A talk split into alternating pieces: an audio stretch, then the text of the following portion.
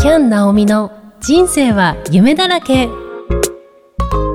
この番組は日常に散らばっている夢のかけらを結んでいくラジオです。こんにちは。キャン・ナオミこと杉山直美です。こんにちは、生きみえです。キャンさん今回もよろしくお願いします。お願いしますさて、今回もですね、有限会社愛の手介護サービス小林幸雄社長、通称小葉社長と介護福祉士滝田純子さんにお越しいただいています。よろしくお願いいたします。よろしくお願いします。お願いいたします。拍手。拍手。はい。はい。じゃあ、今回もいろいろとお二人にお話を伺っていきたいと思います。はい。えっ、ー、と、私、質問があります。介護サービスっていうのは、こう、一括りにこう、介護サービスって言っても、多岐にわたるって思うんですよね。で、私含めて、本当に初めて聞くよっていう方も、たくさんいらっしゃると思うんですよ。なので、教えていただきたいです。はい。はい。そうですね。介護サービスも本当に多岐にわたるので、まあ私ども愛の手でやっているのは、はい、あの、いわゆる在宅サービスっていう分野になります。あの、大きく分けると、その施設系のサービスと在宅系のサービスっていうのに、まあ大きく分かれるんですけれども、あの、吉祥園さんは、あの、特別養護老人ホームさんということで、施設を持ってらっしゃいます。はい、えー、私ども愛の手介護サービスは、在宅にいわゆる自宅で暮らす方々に対してのサービスの提供という形と思っていただければと。で、そこに、例えばヘルパーさんの派遣をしたりとか、まあ、あとは、あの、外出支援ということで、福祉タクシーであったりとか、えー、外出の支援を同行したりとかですね、そういったものであったりとか、まあ、前回お話もしましたけども、当社の子供から高齢者まで、で障害のある方、ない方といったあの分け隔てなく、地域の方々にサービスを提供しておるということで、例えば制度に乗らない方もたくさんいらっしゃったりするんですよね。ああ、なるほど。うん、例えばあの、産前産後の妊婦さんであったりとかですね。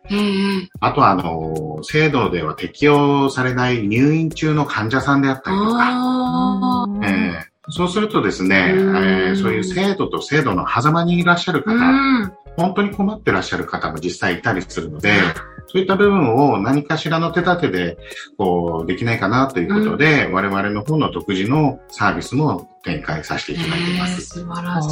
そうなんですね。例えば、あの、入院中で、完全看護で、すべてあの病院側でサポートしてくれる病院ばかりではないので、例えば、着替えを自宅から持って行って洗濯しなくちゃいけないとか、そういった病院さんもあったりもします。ありますよね、あと入院中に何かいろんな用務があって、買い物とかいろいろ頼みたいけれども、誰もいらっしゃらなくて、っていうようなこともあったりするので、えー、そういった部分を、まあ、制度外で請け負ってですね、支援として行ったり、えー、あとはもう実際に、うん、例えばご家族が、ご自宅で暮らしている方で、工事とかで数日間家を空けてしまうと。はい、で、例えばその短期入所、いわゆるショートステイっていう形で、うん、施設の方でなかなかこう、その空きがなくて、取れなかった。じゃあどうしましょう。お家で一人で留守番ってなってしまうと、はい、ちょっと心配だというところで、うん、えー、付き添いの支援をしてもらいたいっていうようなことで、はい、そういった部分も、あの、実際ニーズとしてはある。まあ、そういったところを埋めるようなサービスを展開させていただいたりもしています。すごい。あとは、そうですね。まだまだありますね。まあ、あとは、あの、実際に、あのー、皆さん、なんでしょうね、生きがいっていう部分で、やっぱりその余暇活動であったりとか、あとはやはり、うん、高齢の方であっても、障害のある方であっても、うん、やっぱ社会の一員として働きたいという方も多いんですね。そういった方々の就労の支援であったりとか、えー、すごい、はい、そういった部分も、えー、行いながら、トータル的な総合相談の窓口もやらせていただいておるところです。今、まあ、大きく分けると3つ事業が行われているっていう形ですかね。あと前回お話しいただいたカフェの事業もされてるので、うん、まあ、4つですかね。わー、すっごい。いやー、本当に広い。広い。広いですね。広いですし、うん、今って本当にまとめてお話していただいて、でも一つ一つ見たら、もっともっと濃いですよね。そうですね。根本的に、前回もお話ししましたけども、うん、福祉って幸せなんですよね。で私たち、やっぱりその幸せになってもらいたいっていうところが根本的にあるので、はいはいやっぱりその方が望んでいるもの、これから目指したいもの、うん、そういったものを後押ししていきたいっていうのと、うん、そういったものが見つけられないでいる方もいらっしゃいます。はい。うん。それを一緒に寄り添いながら考えていく。そこになんかこう、お付き合いできるような、うん、支援っていうのが理想かなと思って、ね、実施させてもらっているところですね。素敵ですね。はい。なんかこれもあったらいいな、あれもあったらいいなっていう思いで、はい。こう、いろいろとやっていたら幅広くなったっていう感じですかね。そうですね。ねやっぱり地域の皆様のニーズっていうのが、求めがあれば、我々でできることがあればというような繰り返しなんですよね。すごい。で、それが一回こっきりじゃなくって、ちゃんとその継続してやれるかってところなんですよね。うん、そうですね。うん、そうじゃないとすごく無責任なサービスになってしまうので、やっぱりちゃんとそれを続けていくっていうことが大事かなと思っていて、はい。その辺を今まで繰り返し繰り返しやってきた結果、こういうふうな、ちょっといろんなことをやることになってしまったっていうのが現状なんですけれども。うん。ね、いろんなことをされていて、まあ幅広いですけど、細やかにサービスを行っていらっしゃるんだろうなっていう感じがしました。ありがとうございます。ありがとうございます。なんか、すごいですね。私、あの、今、小葉社長のお話聞いて、ちょっと思ったことがあって、うん、あの、福祉っていうふうに、こんなふうに知れることがなかったので、うん、なんか学生のうちから、こういう授業とかしてほしいなって思いました。ああ、確かに、うん、なんかもっと身近に感じれるし、もっと自分ごとに思えるし、自分の家族にも思える。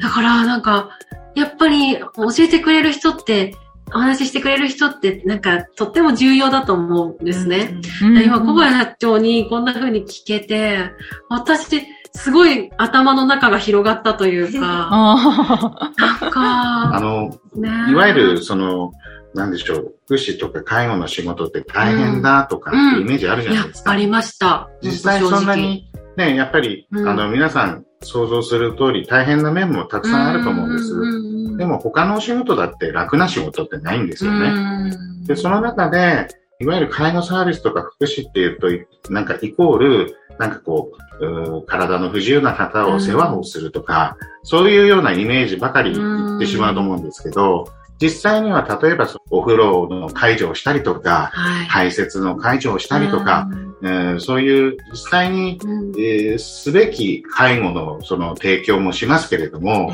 ただそれをやるだけじゃなくって、それを、その行為をするのは一つのきっかけで、その行為を通じてその方と触れ合いながら、本当にその方が今どういうことがしたいのか、はい、どういうことを望んでるのかっていうのを寄り添う一つのツールなんですよね。なので、ただそういう介護のケアをしてくればいいっていうだけではなくって、うん。うん、それを通じてその方を知って、うん、その方の望むものを我々がどれだけ救い上げられるかっていうか、そこが多分プロの域なのかなってちょっと思ってるんですよ。すごい。かっこいい。もうかっこいい言葉が出ない。かっこよかったですね、今。もうすごい。ねえ。ルッツが一言、かっけでもなかなか言葉で言うのは簡単ですけど、実践するのはすごく大変です。そうですけどね。はい。そうですけどね、日々続けていらっしゃるわけですよね。あの、もうズバリお聞きしたいのが、はい、この福祉のお仕事をされることになったきっかけは何だったんでしょう？じゃあ、滝田さん、よろしければお願いします。あ、私は、あの、実家がね、あの、東北で遠い状況なんですね。はい。まあ、結婚して転勤族で、もう、おそらく自分の両親の介護はできないだろうっていうところから何か自分ができることはないだろうかっていうところに、まあ、命に関わるお仕事は絶対に、うん、あの、いくつになっても続けていけるんじゃないかなっていうきっかけで、そこからまず資格を取ってみました。それが最初のきっかけでしたね。うん、そこからもうずっと介護というか福祉のお仕事をされてるんですか？そうです。ね、あ長くされてるんですね、じゃあ。そう、かれこれ20年弱ぐらい。でもまだ他の人に比べたらまだまだ全然。うん。うん、ただ内容が濃いのかもしれませんね。ちょっと拒否していた小葉社長はいかがですか？はい、あ、じゃあ私が説明しちゃいます？それは大丈夫です。そのエピソードは話すると長くなるので。はい。えー、知りたい。知りたい、知りたい。まあ、基本的に、そうですね。私、どちらかというと、別の業態でずっと、まあ、仕事をしていた中で、はい。まあ、この業界に入ったのは、いわゆる途中からなんですよね。へうん、で、まあ、やらざるを得ない状況から始まったっていうのが率直なところでしょうか。はい。で、まあでも、もともと私もいろんな仕事をさせていただいている中で、まあ行き着いたところっていうのは、やっぱりこう、自分が、こう、なんだろうな、感謝される仕事、うん、人のために、人の役に立つことをやりたい。っていうのが一番根本にあったかもしれません。はい。私、この横芝光町で生まれて育ったんで。ああ、そうなんですね。はい。あのー、本当のこの土地の人間なので、まあ、この地域にね、育てていただいたっていうところがありますから、この地域に何か恩返しができること、自分が何ができるんだろうと思ったときに、まあ、こういった業態であれば、自分も一生懸命頑張って、うん、えー、活動することによって、一人でも多くの人がね、うん、幸せになる。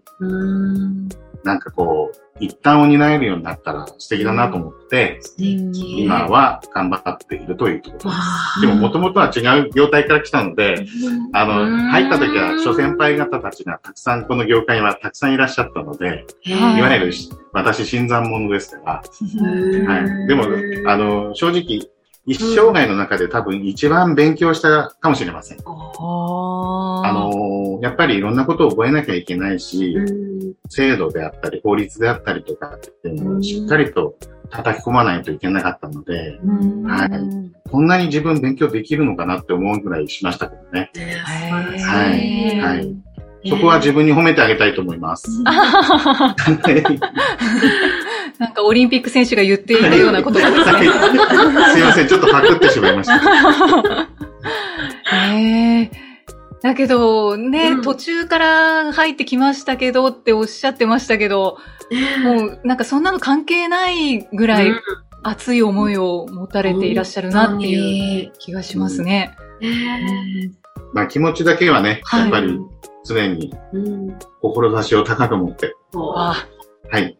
また、また、かっこいい言葉が。かっこいい。言うのは簡単ですけど。かっこいい。じゃあ、この福祉のお仕事、うん、やりがいってどんなところでしょう？滝田さん。あ、私？うん。ええー、そうね。こう、関わっていく流れの中に、まあ、福祉で言うならば利用者さんっていう言葉を言うんですけども、はい。その利用者さんとこう気持ちがつながって、気持ちの共感ができた瞬間の、あの、利用者さんの笑顔だったりとか、ご家族だったりとか、介護をなんかこう、ご本人、利用者さんも家族も私たち福祉業界もみんなでこう一緒にその方の人生を歩んでいけるような瞬間になった時がたまんないす。ごい。迷惑だからとかじゃなくて、負担だからとかじゃなくて、じゃあ、うん、私はこれやるよとか、じゃあお孫さんはじゃあこれをやるよとか、自らこう動き始めた瞬間、うん、こういう時がたまんないですね。たまんないですね。うんやっぱり気持ちが一つになった瞬間が私は好きです。ああ、素敵ですね。なんか転職なんだろうなってい言葉ですね。ねえ。うん素晴らしいよ。小林社長も教えてください。やりがいはどんなところでしょうか？そうですね。やりがい、たくさんあるんですけどね。あのー今、うん、滝田の方が言ったようなこともそうですし、あとはやっぱり、一人一人、皆さん、やっぱりこの、歩んできた道のりが違うじゃないですか。うん。で、一人一人の文化があって、価値観があって、ね、そこにどうやって寄り添うかって、うん。いろいろその、なんだろうな、関わり方っていうのは別に僕も特に深く考えて関わってないんですよね。うん。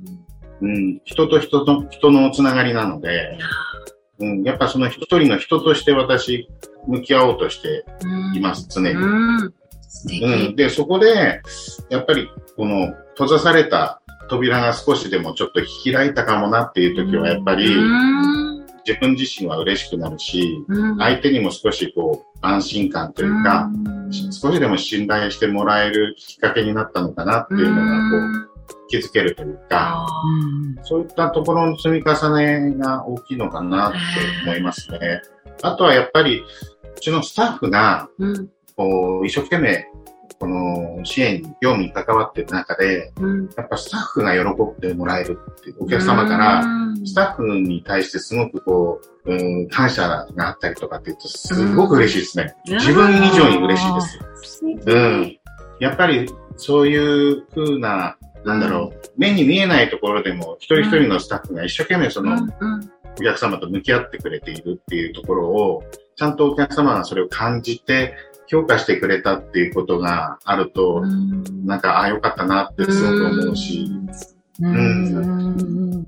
なんか、いろんなところでやりがいって感じられるかなと思っていて、うん、一概にはちょっと言えませんけれど、この仕事、本当にいろん。な学びとか気づきをいただけるなっていうふうに思ってるので、一番そこが、なんか続けていられるきっかけなのかなと思います。素敵ですね。ねえ。素晴らしい。いや、もうなんか聞き入っちゃいますけれどもね。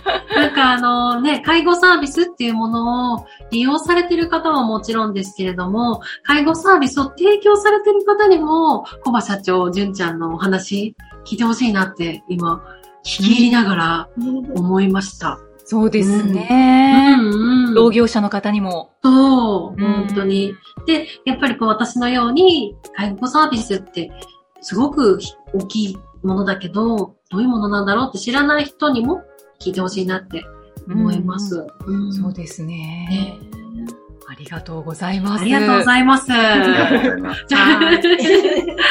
はいちょっとあの、ここで、うんうんあの、はいガラッと変わりまして、はい。あの、お二人のお人柄をお聞きしたいなと思うんですけれども、はい。はい。学生時代はどんな 学生、お子さんだったか、あの、知りたい、知りたい。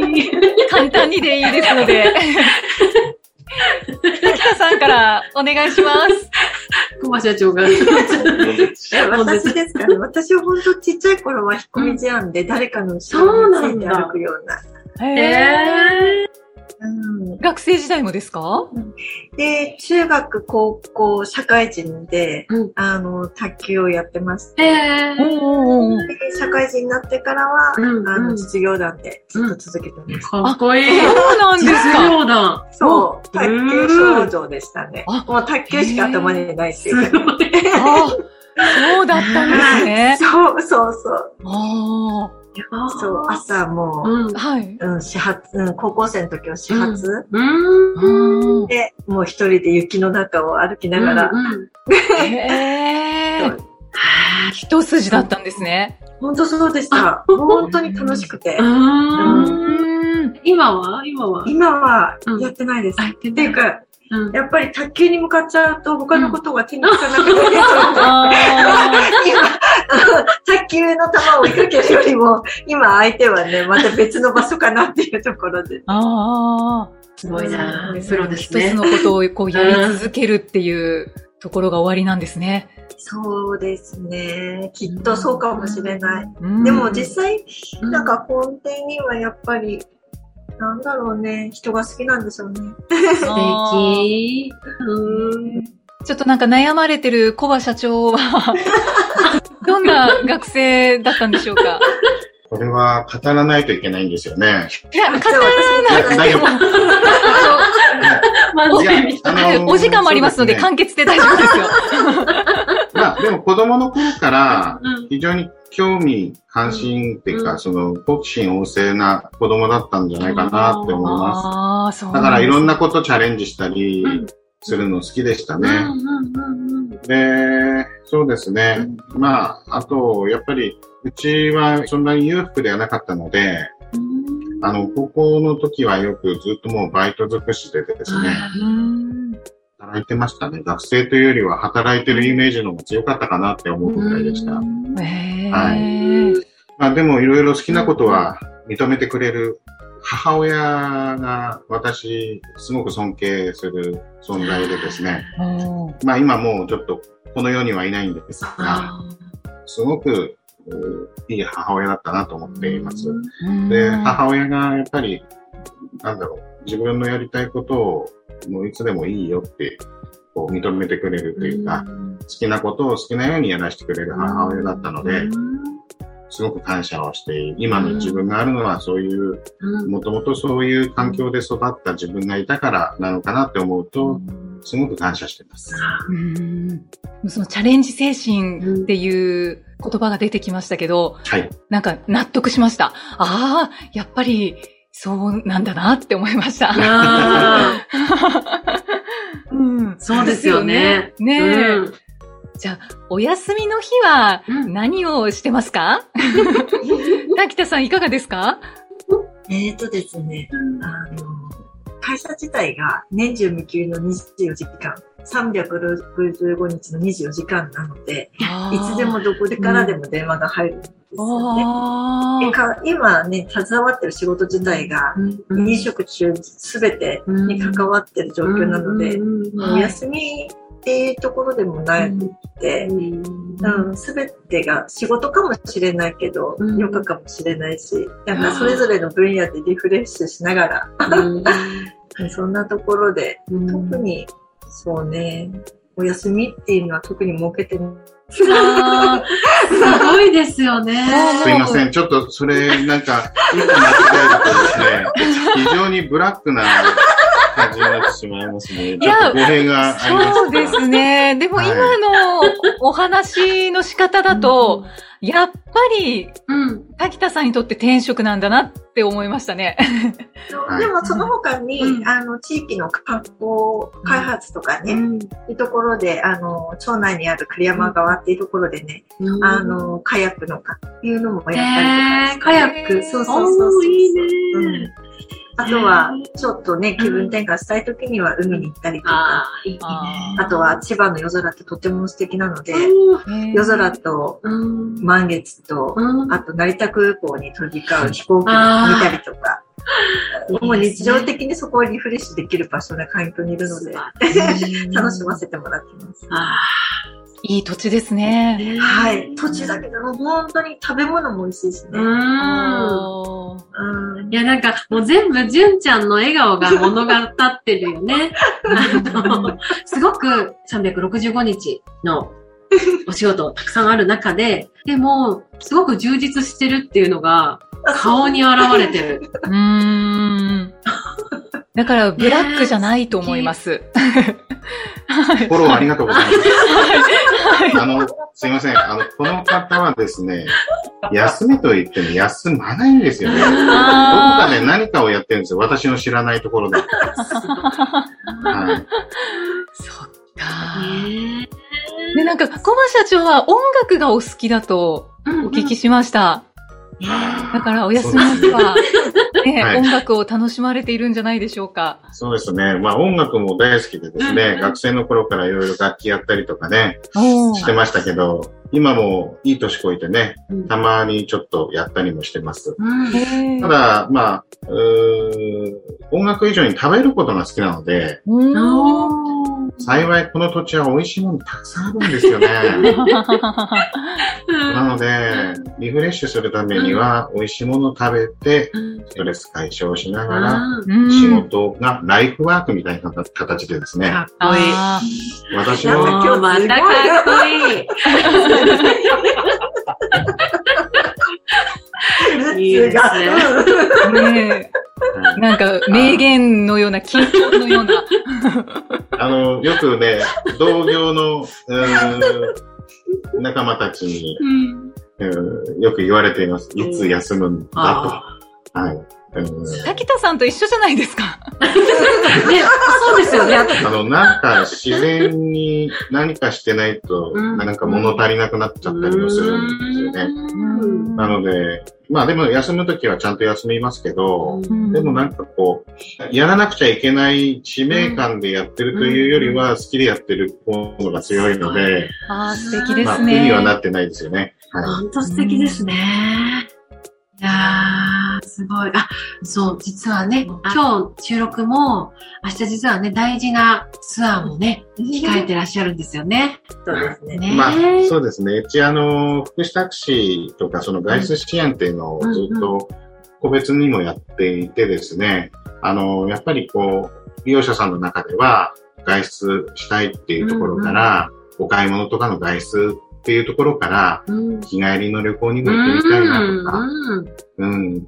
あの、思い出のあるところに旅行に行ってみたいとかね、思われる方も多いんですよね。うんでそういったところのサポートっていうのもちょっと個別でやっていきながら、今いろんなね、チームを作ってね、うん。あの、ツアーをやるそ活動もや、一緒にやらせていただいているところなんですけど、うはいすごいですね。本当に幅広く。ねね、で、あの、最後にご紹介いただきたいのが、あの、ぜひ宣伝をしていただきたいんですけれども、はい。ビーチウェディングを行うんですよね。はい。滝田さん、ご紹介をお願いしてよろしいですか？社長そうですね。あのーいいじゃあ、社長から。はい。えっ、と、ちょっとご縁がありまして、千葉ユニバーサル観光センターというところがありまして、はい。はい。えーそこで取り扱っているモビマットというね、うん。マットがあるんです。うん。それを海岸に敷き詰めると、車椅子の方でも砂浜がうん。移動できると。わー。すごい。で、その体験会を実は先日やらせていただいて、うんはい。あの、本当に子供から、障害のある方から高齢者の方まで体験会に参加してもらったんですけれど、まあこれを高級的にもっとこうイベントみたいな形でやることによって誰でもその諦めかけてた、その海なんて行けないってうん。諦めかけてたような人たちが、うん。あ、海行けるんだって波打ち際まで行って、その波を感じるってすごく、ご本人にとってもすごく喜びになったってことで。これをね、ちょっとこう、もっと多くの人に体験してもらいたいなっていうのと、ただその海に近づいてその波を感じるだけじゃなくって、うんそこでね、ちょっとあの、またあの、プラスアルファの付加価値をつけるために、はい。実はあの、あキャンさんのドレスをちょっと活用させていただきながら、はい。はい。このドレスを着て、その結婚式であったりとか。まあ、高齢のご夫婦であれば、その、結婚記念日みたいな形のお祝いなんかを、そのドレスアップして海辺でできないかなっていうことで、いいですそのイね。ベントを企画させていただいているところです。はい。もう日にちが決まってるんですよね？はい。えっ、と、8月の21日になります。はい。もうぜひ、あの、気になった方、詳しくは、愛の手介護サービスのホームページ、もしくは、小葉社長がおっしゃっていました、千葉ユニバーサル観光センターのホームページをご覧になってみてください。こちらに詳細が載ってますよね。はい。はい。この8月21日は、かんちゃんの虹色ドレスも、こうね、輝きながら、えー、本当ですよ。みんなの笑顔とともに一つになりたいなと思ってます。嬉しいですね。キャンさんもね、楽しみですね。本当に嬉しいですね。こうやってご縁がこう、つながって。繋がって、ね続いていって。うん本当に。ね私本当ね、そのドレスを着て、楽しいってこう、ウキウキ、ルンルンっていう風な、その表情を見るのが一番嬉しいので、うんうんうんなんかそうやって協力させていただくことがとても嬉しいです。はい。ありがとうございます。我々が楽しみにしてるので、あやる方が楽しみにしてやってますので素、敵ですね。はいそうそう。ね伝染しますね。その気持ちはもう。ね、本当ですね。ねそうそうそう。ねいやーもう盛りだくさんのお話をしていただきました。ありがとうございます。あの、改めて有限会社愛の手介護サービスさんについては、えーエピソードの説明文にホームページのリンクを貼っておりますので、ぜひご覧ください。そして、この番組ではメッセージやご感想をお待ちしています。愛の手介護サービスの小葉社長だったり、滝田さんへのメッセージやご感想も、あの、ぜひ大歓迎です。はい。エピソードの説明文に記載の URL からお気軽にお寄せください。ということで、2回にわたってご出演いただきました。小葉社長、はい滝田さん、はい。ありがとうございました。ありがとうございました。ありがとうございましさんありた。がとうございました。キャンさん そしてキャンさん、今回もありがとうございました。ありがとうございました。はい。また次回お会いしましょう。バイバーイ。バイバイ。待ってるよ。